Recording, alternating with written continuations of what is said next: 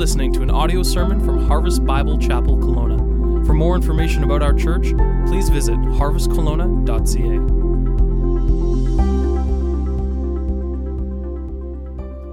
And take your Bibles and turn to Philippians chapter 4. We are coming to the end of our series in Philippians. This is part 16 as we've been going through it chapter by chapter, virtually verse by verse, and taking God's word and allowing it to speak to us through this book, through this letter that Paul wrote. So Philippians chapter 4, there's going to be things I'm going to encourage you to underline and for you to follow along and to read with me as we go through the word here this morning.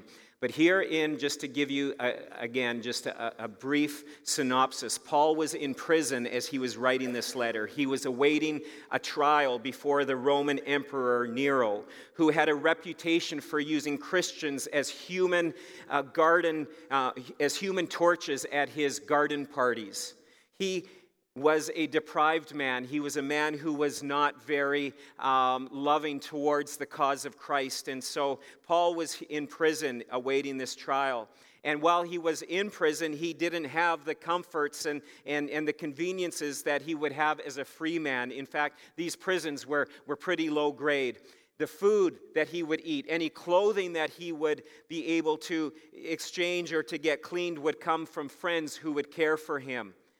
The contact that he often had with the churches abroad that he had planted were often a source of concern for him as he would hear reports of how they were doing.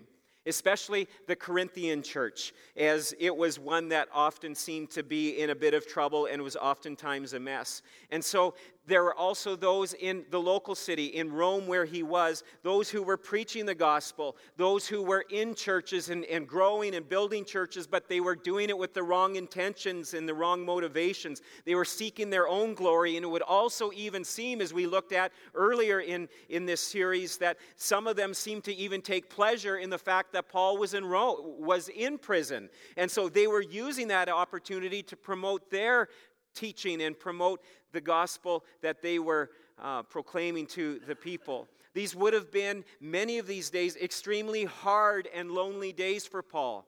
And then all of a sudden one day, this guy, Epaphroditus, shows up. Good old Epaphroditus from Philippi. And the guy came 1,300 kilometers, probably with a few others, because he came to give some greetings to Paul. He came to also bring an offering to him that was collected from the church in Philippi. They took an offering to bless him and to help him because he had everyday needs. And so all of a sudden it would have been a sight for sore eyes for him to see good old Epaphroditus. However, Epaphroditus came and he wasn't feeling too well. In fact, they were almost concerned for him to the point that he was going to die. But he came, he took some risks, and he came to visit with Paul.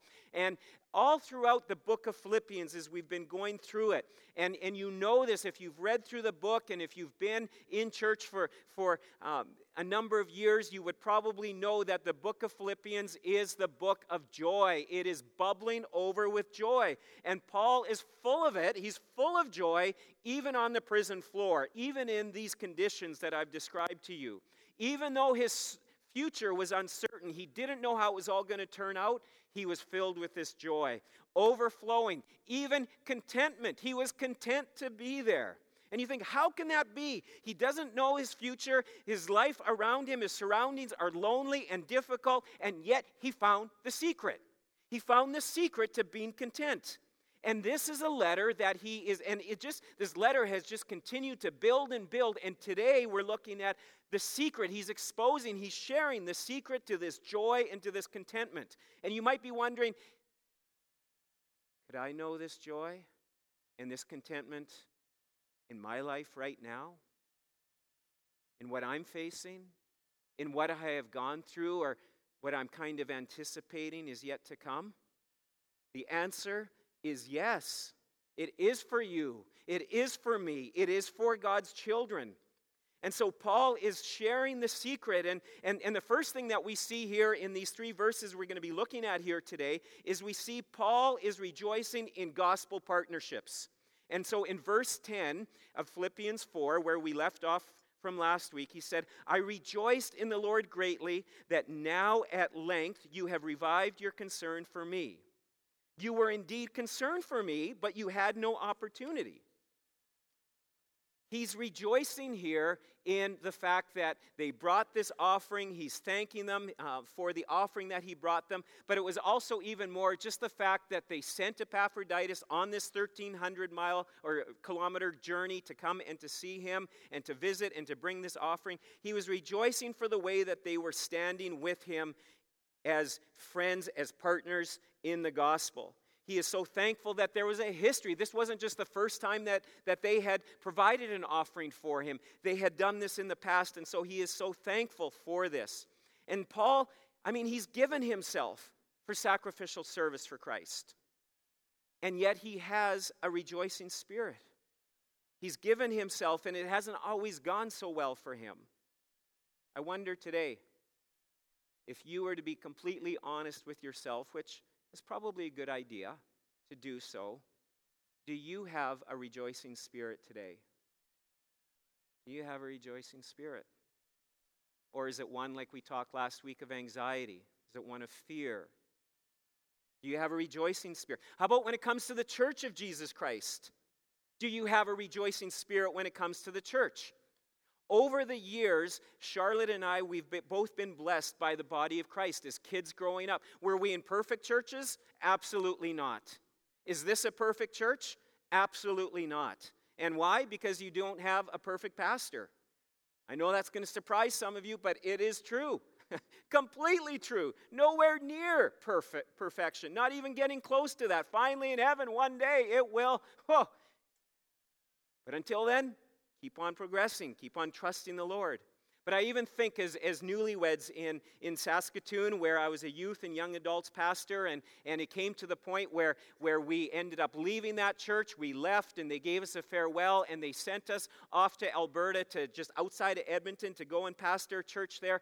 There were so many dear people in that church in Saskatoon that were praying for us, that were encouraging us. Many that came and stayed with us because they wanted to go to West Edmonton Mall, and have a good time doing that. But it was so great to have these dear friends being able to encourage and pray for and support us in various ways. And it was even so interesting, even now, a little later on this summer, when we go home, I'm sure we'll be in that church, and there will be people there who say, we're praying for you. How are things going in Kelowna? And I know that there are people there that are praying for us. We have this gospel partnership for our church, for our lives, people who are praying for you in Saskatoon, Saskatchewan. Blows your mind away, perhaps, but it's true. That is one of the joys of gospel partnerships. Then, 5 years ago this summer, when we left Alberta and moved here to Kelowna, that same church, the church that we are part of there, sent us here, a lot of them with tears, I don't think of joy, it was tears of sorrow when we came here. And they're so, even to this day, as we were back there visiting a number of weeks ago, and dear friends, partners in the gospel who are saying, we're praying for you. A lot of them saying, we're coming this summer. We want to come to Harvest Kelowna. Make sure you welcome them as they come in the door. I trust that you're doing that to new folks, to those people who you don't know. Get to know them. Talk with them. Invite them, because they're gospel partners, people in our city who may attend other churches and may show up here. We're gospel partners. We're desiring to do a work for the gospel together. And it's just so encouraging to have these kind of things. A former staff member of mine, a guy who I worked with a number of years ago, now lives in Ontario. He attends Harvest Bible Chapel Waterloo. He's the first one a number of years ago to introduce me to Harvest Bible Chapel.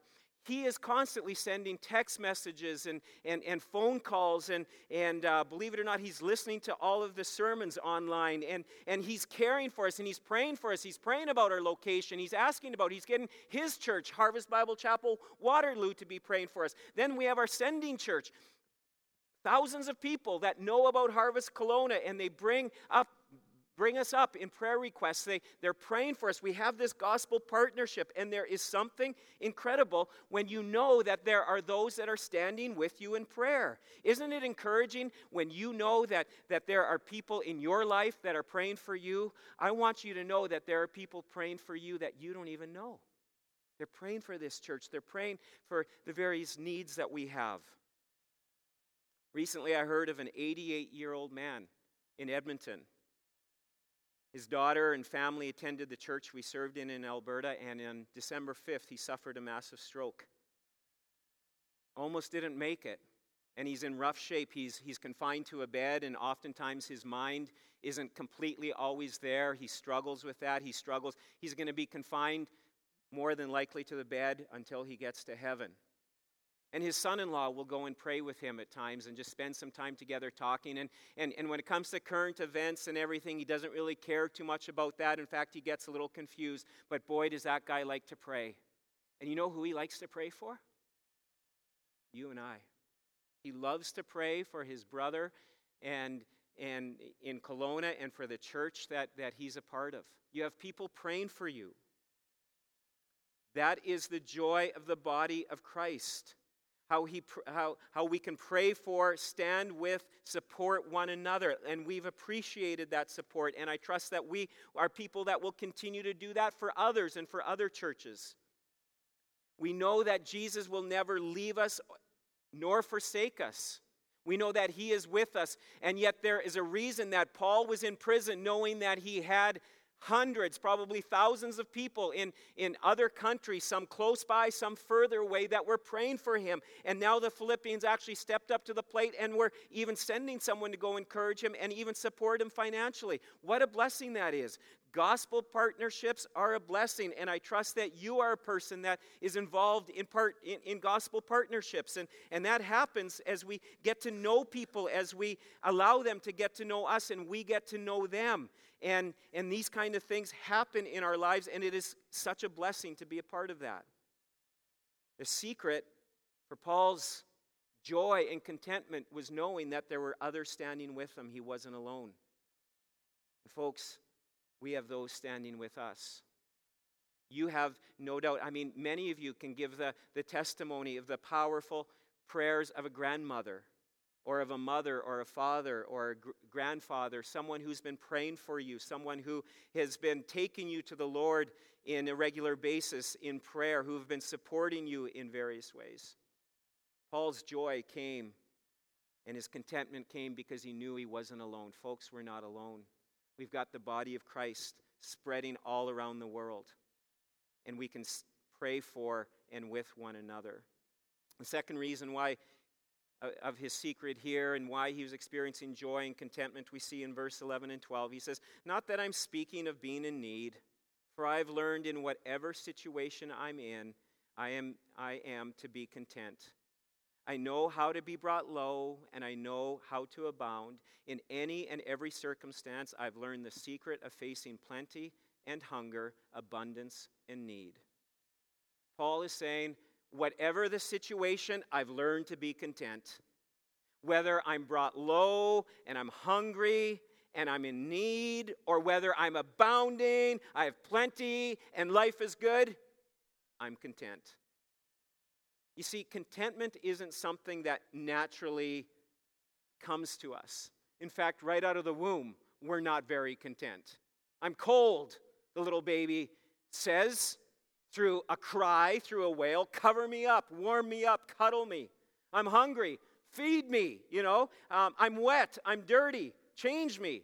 I have gas, burp me, I can't sleep. Rock me, hold me." Right out of the womb, we're not content. We're always wanting something, and when we don't get it, we yell, and we just learn how to refine that, a little bit as we get older.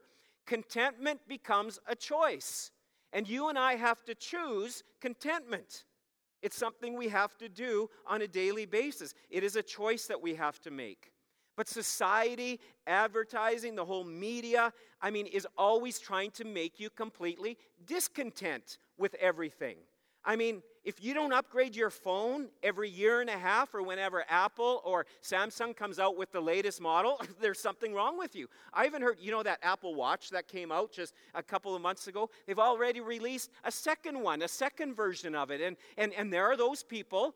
Maybe there's some here in this room. It's like, they got a new product. I got to buy it. I got to get it, And we're kind of always, at this kind of discontent. We always need to, whether it's the new phone, a new car, tires are getting a little worn out. Better trade it in. Never know what might happen. Upgrade the house. We're always wanting to do these different things. And it's almost like life starts out kind of like these pylons that are here. And it starts out, as a kid going through school. "Oh, when I get to high school, that's when life is going to get a lot better. better. And then, oh, when I graduate, it's going to get better. And then when I finish my graduation, you know, and I've done that, what's the next thing? And we think, as soon as I get to that next thing, I'm going to be content. When I get that car of my own, don't have to drive my parents' old beater, you know, then I'm going to be content. But you get that car of your own, you got payments and that. When I get married, you know, that's what, oh, life is going to be so awesome when I'm married. And then it's just like I'm married and so I'm going to have kids. And so you have kids and you just kind of keep on going. And it's, you know, kids and then, oh,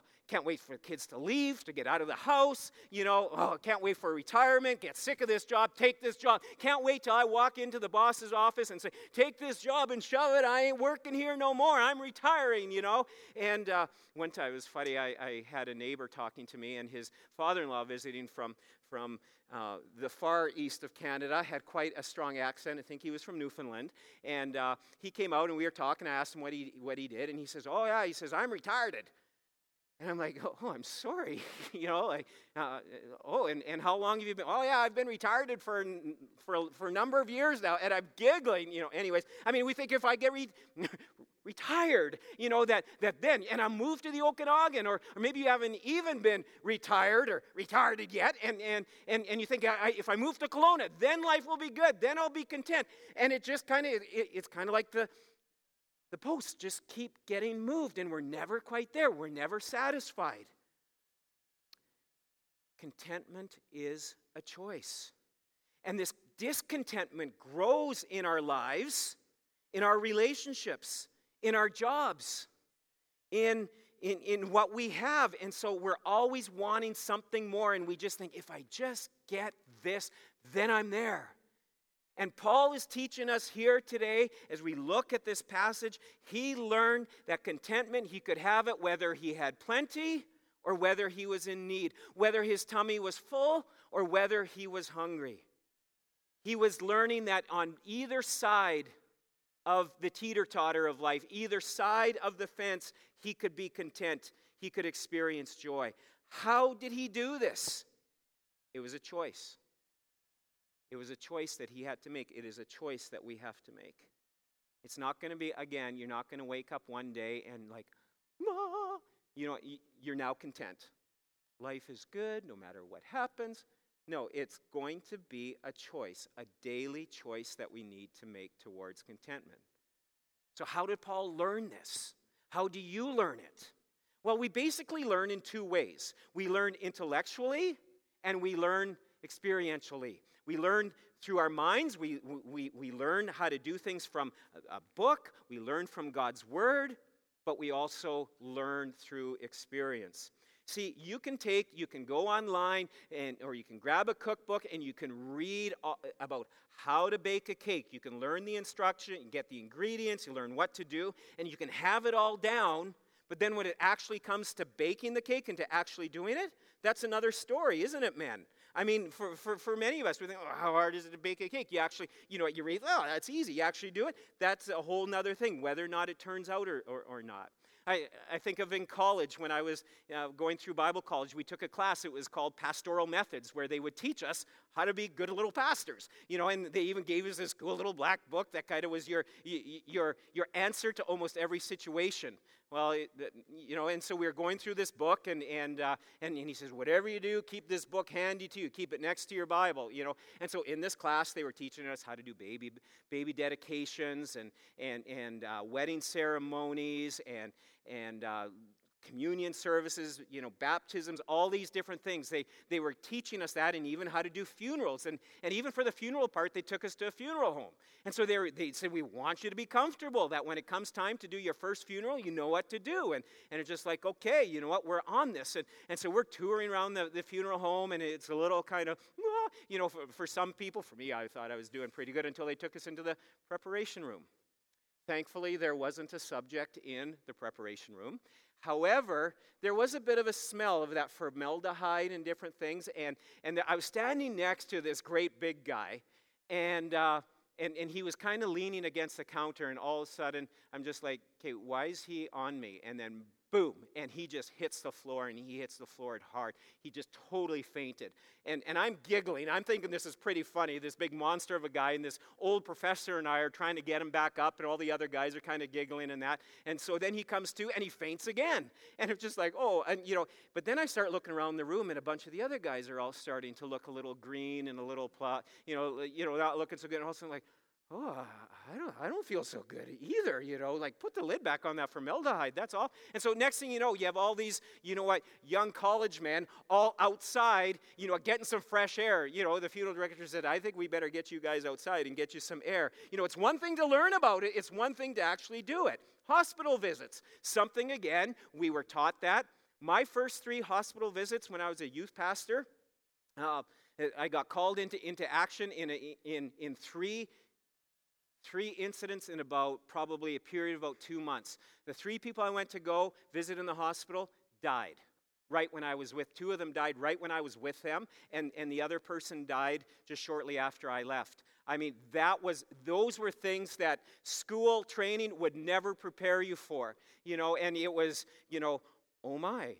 I was praying, and so I'm always thankful when we make it through a prayer that no one dies here in the service, because I was praying, and all of a sudden, the person died, and it was just like, okay, I think you know what's going on here. I think the prayer's covered. We got to do something here, you know, and anyways, I kind of had a reputation as a young pastor, don't have him come visit you. You know, it just wouldn't be a good thing for him to come visit you, because you just never know what might happen. Some of them were even calling me Pastor Death. That wasn't very nice. But, you know, again, I mean, some of these things you learn about it, but all of a sudden when you get thrown into the experience of life, it's a whole nother thing. You know, and so Paul, I mean, he would have learned about contentment. Remember, this guy was a Pharisee. This guy knew the Old Testament. He knew the Word of God. He knew the Psalms. He knew the Proverbs. He knew what all these truths about contentment, and that we can rejoice in the Lord. That even, you know what, in Habakkuk, when the fig tree does not blossom and there be no fruit on the vine, yet I will rejoice in the Lord. He would have known all of this. So it all would have been in his head. But then he started to experience what it was like to live the reality of life for the gospel, with a gospel awareness and on a gospel mission. And all of a sudden, what he was learning in God's Word was now being put to the test. So you learn intellectually, we can know God's Word, but then we start to live it. We live it in our experiences, and we start to live it out and live out these realities.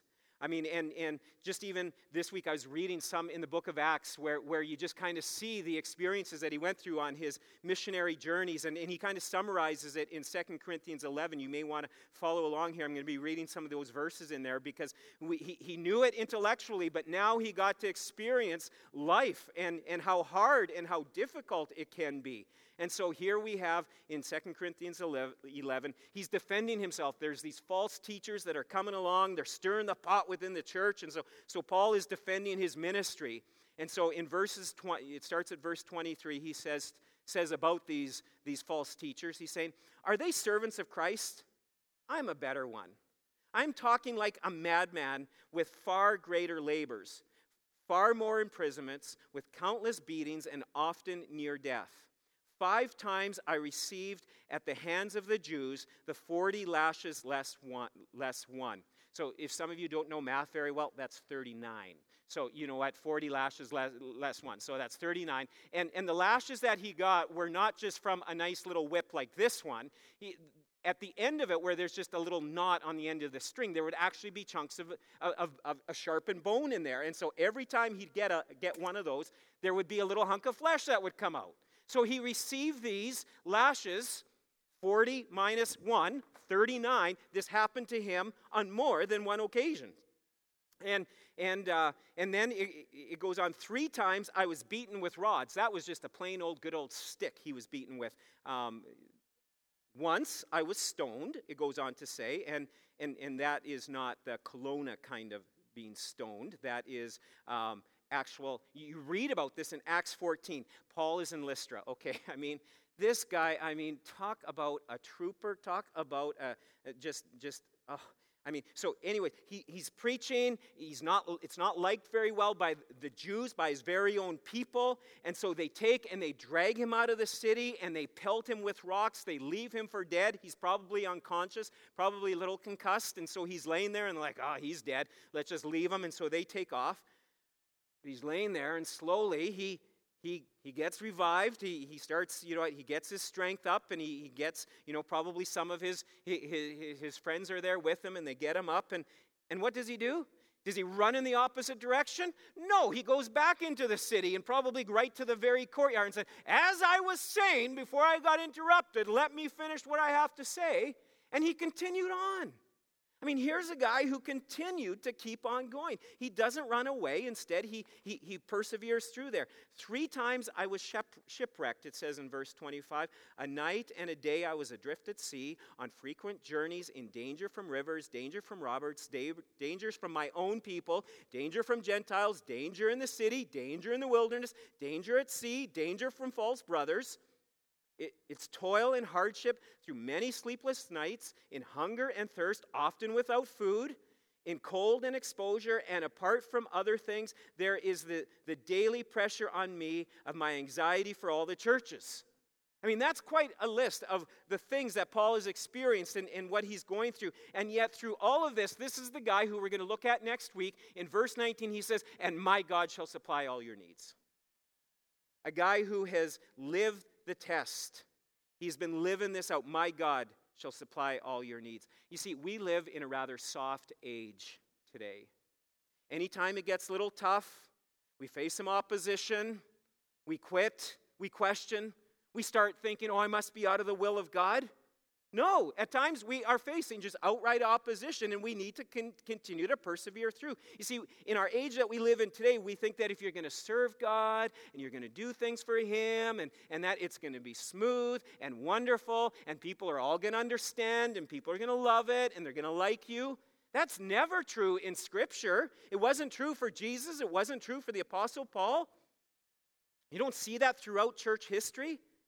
So oftentimes we see that rather than pressing harder, that we quit, we pack it in, we question. And Paul is saying that in difficulty, in hardship, you press on, you keep on going. And that betrayal is even the evidence that you are in the will of God.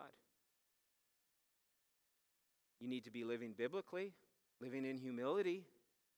But when we face difficulties, and at times when we are betrayed or laughed at or mocked out, because God is allowing it. You're pressing into the spiritual realms, and so there's going to be that opposition. Paul also knew what it was like to have plenty. He experienced plenty, to have abundance, and his life wasn't all terrible. I mean, you read this and it's just like, poor guy, like, man, that would be difficult. Remember, this is a guy who's content, who's had all these experiences. He's not angry. He's not bitter. He doesn't hate the church. In fact, he loves the church even more. He still continues to have anxiety for it and cares for it and concern for it. He's not like, well, look what they've done to me. God, look what's happened to me. No, he keeps pressing in and he keeps going. But Paul knew what it was like to have plenty. We know not a lot about his life of abundance. He chose not to write about it. But I can imagine, I wouldn't be surprised if his time in Philippi, that church that now sent him that money and that church of joy, there were probably in their early days some real opportunities just to kind of sit back and enjoy, because one of the first converts was a very wealthy lady. And this lady, Lydia, was a successful businesswoman. She was selling purple linen, which was a very, very exclusive kind of thing in the day. And so more than likely she was very wealthy. And so probably Paul and his entourage got to hang out at her place where there were servants and choice food and probably a swimming pool. And it was just like, hey, a lot of laughter, a lot of enjoyment. This is good. Could bunk down here in Philippi for a long time. But then he made the little bit of mistake. No, it wasn't a mistake. Cast the demon out of the slave girl. Next thing you know, he's in prison, getting beat, but jailer comes to know. I mean, all of this is happening to him, but he keeps pressing through it. He keeps on going. Contentment is trusting Christ and choosing to be content right in the midst of our circumstances, not waiting for them to get better. It is that choice that I choose to be content today. We have to be so careful to not live on the teeter-totter of life. Remember teeter-totters? How all of you remember teeter-totters on the playground? For some reason, I think for safety reasons, I guess they got rid of them. And but remember those things? You know, you kind of have two hopefully somewhat easily weighted people, and you go back and forth, you know, and have a great time. How many of you also went on those teeter-totters and just walked up one side and down the other? Many of you have done that. Come on, have you done that in your past? Okay, yeah, of course. I mean, fun times, you know, these kind of things. But oftentimes, we live on the highs and lows of life. And whether we're high, whether we're low. And it's just kind of back and forth. And we live like that. And you see, there's a great danger when we are living on the downside, because despair and discouragement moves in. When we're living just in the high side, that's oftentimes when pride and arrogance starts to take over in our lives. Contentment is living not up, not down, but right on the level. It's living right in the center of that. It's living in the center of God's word in our lives. And here at Harvest Kelowna, we are just so blessed by people who have walked with us and continue to walk with us in their experience of life. We have many who have experienced the highs in life. We have many who have experienced the lows, the discouragements in life. But I have a question for you. You might even want to write this down. If this is as good as it gets, will Christ be enough? If this is as good as it gets. Wait, is this on a slide, guys? It might be. If this is as good as it gets, will Christ be enough? Yeah.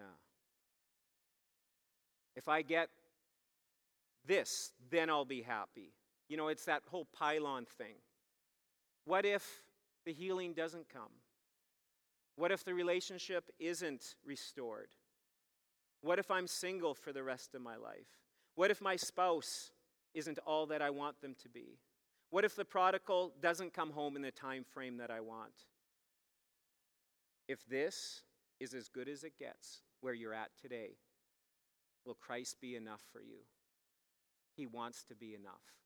Because when we can say yes to that, we are discovering contentment in our lives.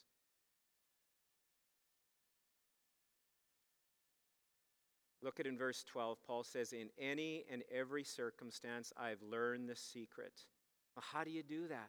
How do you learn this secret? First of all, as I've been stating, contentment is a choice. You have to make that choice that I choose contentment. But then, thirdly, our third point today is realizing your strength. Joy, true contentment, the secret about it is realizing your strength. And in verse 13, I can do all things through him who gives me strength. You see, folks, there it is right there. That's the secret. The strength comes from Christ. It's not in our own strength. You can just go back still to the previous slide there, guys. This is one of the most misquoted and misused passages of Scripture, though. Philippians 4:13. I can do all things through Christ who gives me strength. You see, with this verse, don't go jump into the cockpit of an airplane if you've never had flying lessons and think, I can do all things through Christ who gives me strength. Or jump out of that airplane once it's flying, or if somehow you get it up in the air just because you've, you know what, played a video game once and you got it up there. You know what, don't go jumping out of the airplane without a parachute and say, I can do all things through Christ who gives me strength. Sometimes people take that verse and they very much misuse it. Sometimes I understand it's on the ceiling of some gyms and some fitness centers, you know, above the bench press machine. It's up on the ceiling. I can do all things through Christ who gives me strength. Ugh! You know, and through that, you know, I have this great motivation. Christ is giving me the strength to bench press 350 pounds, you know, and I've never done it before. You know, and here I go. I'm gonna give it in this way. I won't take the microphone and join the band on the stage and start singing with them and first quote the verse, I can do all things through Christ who gives me strength. Either I don't have enough faith, or I really feel sorry for you, or I really love you folks, and I don't want you to have to endure what's going to happen. We don't walk into the exam room having not studied and quote this verse and use this as it. What Paul is saying, Let's not misquote that. What Paul is saying in this is he is saying, I have learned in any and every circumstance to have confidence and contentment because of Christ's strength in me.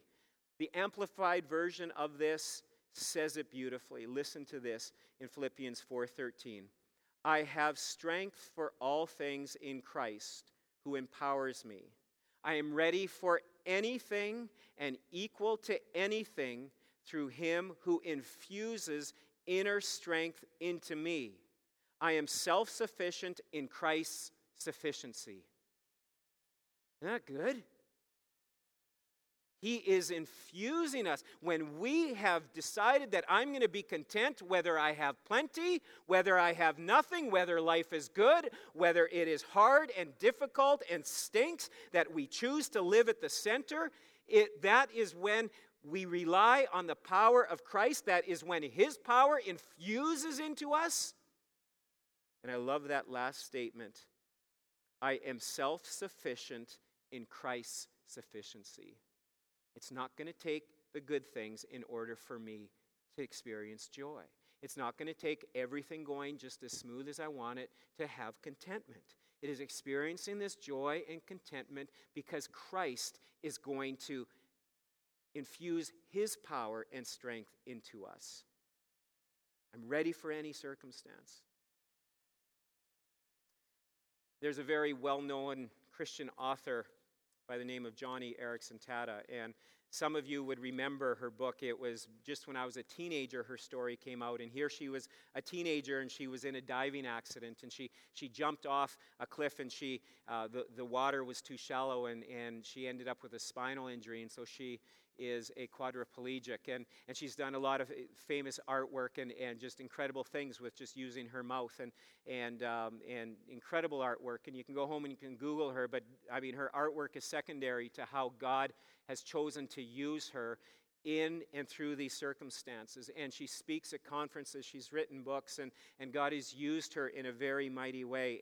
But just listen to this statement. I just want to read this for you because it just summarizes her life. Because you think of God has used her, and yet it's come at her deciding to make a choice every day. Listen to this. Surrounded by a crowd of women in a restroom during a break at a Christian conference. One woman, putting on lipstick, said, "Oh, Joni, you always look so together, so happy in your wheelchair.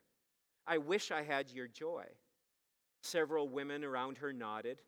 "How do you do it?" she asked as she capped her lipstick. "I don't do it," she said.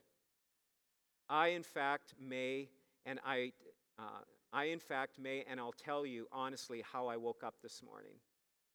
This is an average day. I breathe deeply.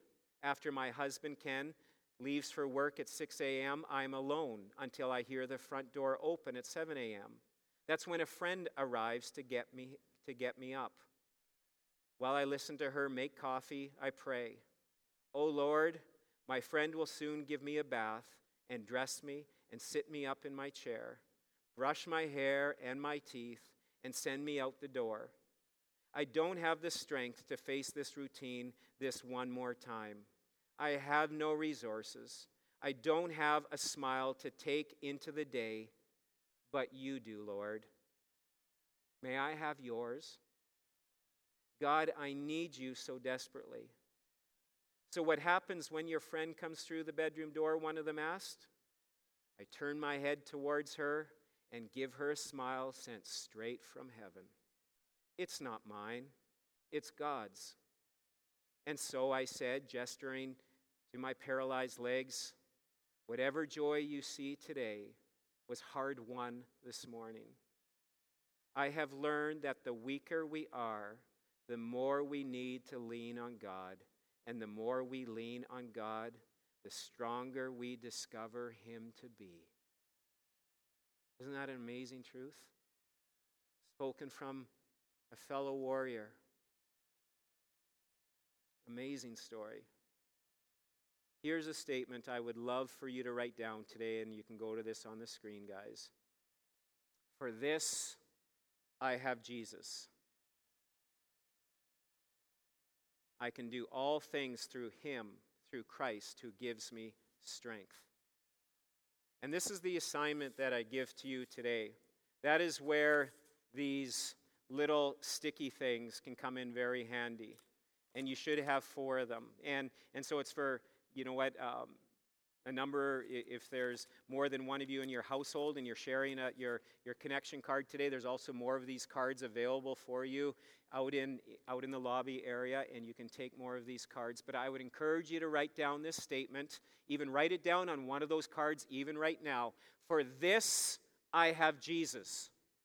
And then underneath that, I can do all things through Christ who gives me strength. And later on today, as you head out the door here from church, tomorrow morning when you get up, in the middle of the night, I would love for you to place this in places. Maybe it's going to be on your nightstand because sleep is difficult for you. And you say, for this, I have Jesus. And it's choosing Jesus in the midst of whatever it is that you're facing. I can do all things through Christ who gives me strength. This actually, if you can go to that next picture, went up on our Facebook site as a church just this morning. I wrote this out and I put it out in front of Dr. Knox School. For this, I have Jesus. I can do all things through Christ who gives me strength. I can't pastor this church in my own strength, but oftentimes I try to do it and I become weary, I become worn out, I get filled with anxiety. But for this, for Harvest Bible Chapel Kelowna, I have Jesus. I can do all things through Christ who gives me strength, whether it is in plenty or whether it is in not so much. And I'd encourage you, maybe it's putting it over the bathroom mirror as you get up in the morning and you look at yourself and you think, how am I going to get this ready? For this, I have Jesus. I can do all things through Christ who gives me strength. Maybe this week, you need to take a picture, and what I'd love for you to do is to take pictures of the places where you are going to place this. Maybe this is on your fridge, so it's a reminder of you throughout the day. Maybe it's inside your Bible. That's where I placed mine right now. For this, I have Jesus. But I'm going to take it, and maybe I'm going to put it on my computer screen. Maybe I'm going to put it someplace so that I am reminded that through whatever I face, whatever that obstacle, whatever that anxiety is, whatever that angst is in your life, maybe you're going to go find your husband and you're going to put it on his head and take a picture of him and say, for this I have Jesus. I can do all things through Christ who gives me strength. Maybe line up your kids and get a picture of them with this nice little note, for this I have Jesus. And what I'd like you to do is, if you have my cell phone number, text that to me or upload it on the Harvest Kelowna Facebook. Just go into the messages and you can send us a message. Email a picture, however it is, get it to us. I would love to be able to put on our Facebook statement on our Facebook page this week, the different ways that we are trusting for Jesus to be more than enough, to be our all in all. For this, I have Jesus. Can you say that with me? I want you to repeat. I want to, this throughout the, when you're driving your car, maybe some of you need to put it out in front of the, you know what, over the speedometer. For this, I have Jesus. You know, and so, okay, I want you to say it with me. For this, I have Jesus. Now say it with some oomph, with some you know, up behind you, okay? For, right on, okay, so I can do all things through Christ who gives me strength. It is a choice. It is leaning on his sufficiency, not in our own strength. But see, folks, I don't want this just to be a nice little slogan and a nice way to end our service here this morning. This can be a reality in your life. You see, we can take and we can apply this, and it gives us a little oomph and a little motivation and say, for this I have Jesus. But the reality for all of this and the way that this can become real in our life is found in and through Jesus and through Christ alone. Do you know Jesus today as your Lord and Savior? Have you trusted him for your salvation? Maybe you're a child of God, you invited him into your life, but there's bitterness or there's resentment or unforgiveness, or you're holding on to an area of secret sin in your life. Then you know what? You can snap all the pictures you want, but God's power and strength is sapped in our life when we're living with bitterness, with sin in our lives. It's clearing that out of our lives through confession and repentance and coming before the Lord, coming to the foot of the cross and asking Him to forgive us, to surrender ourselves to Him. Even as we've been singing, we're singing earlier this morning, acknowledging who Jesus Christ is and seeing ourselves as who we are, but coming under the waterfall of His grace and His mercy and forgiveness. And when we are there under that waterfall of that grace and mercy and forgiveness with broken and repentant hearts, we can say, for this I have Jesus. And His power is infused into us by His Holy Spirit in an incredible way. You cannot know God's power and God's presence in the way we've talked here today if you don't know Him. And if you don't know Him, we would love to be able to share Him with you. We'd love to lead you in a prayer to give your heart to Jesus. Maybe you're going through life and you say, Meldon, the things I'm facing, it's just too hard. It's just too tough. It's coming to that point where you just say, God, I can't, but God, you can. For this, we have Jesus. We can do all things through Christ who gives me strength. Let's bow together in prayer, and then we're going to worship together. Father, we come and we confess to you that we try to do so much in our own power and our own strength, and how we can learn from the Apostle Paul that he knew that even though he was in that prison and oftentimes was even lonely and suffering with physical deficiencies, he didn't have food in the way that he would have loved or the way that others would have had. He didn't have the freedom that so many others can have, and yet he had a joy and a contentment. He knew that there were gospel partnerships. He knew there were people praying for him, encouraging him. Lord, may we know that same reality in our own lives. But Lord, may we also not just be consumers, but may we be people who not just sit on the chair and just consume from the body of Christ, but we would be those who would also partner and pray for and get to know others and to encourage and be involved in gospel partnerships. That's the beauty of the body of Christ, and that's what you call us to, and we thank you for that opportunity. Father, I pray that we would learn to trust you in all the situations that we face. We would make that choice each day that we cannot, but God, you can, and so we ask for your power through your Spirit to fill us each day, and from that we can do all things through Christ who gives us strength, whether we have plenty or whether we do not.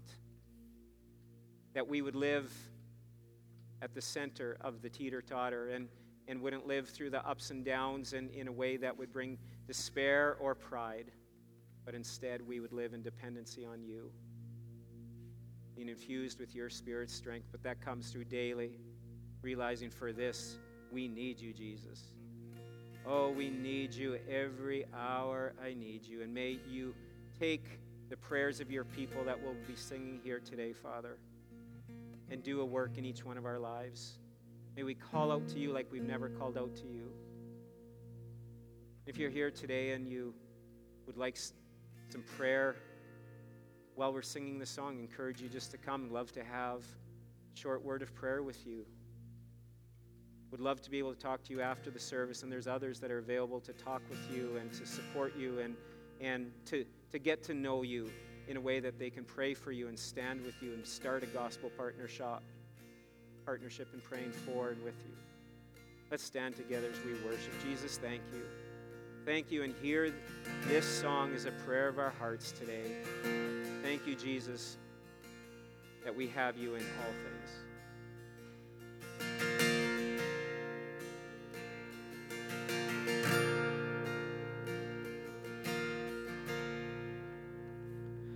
Lord, I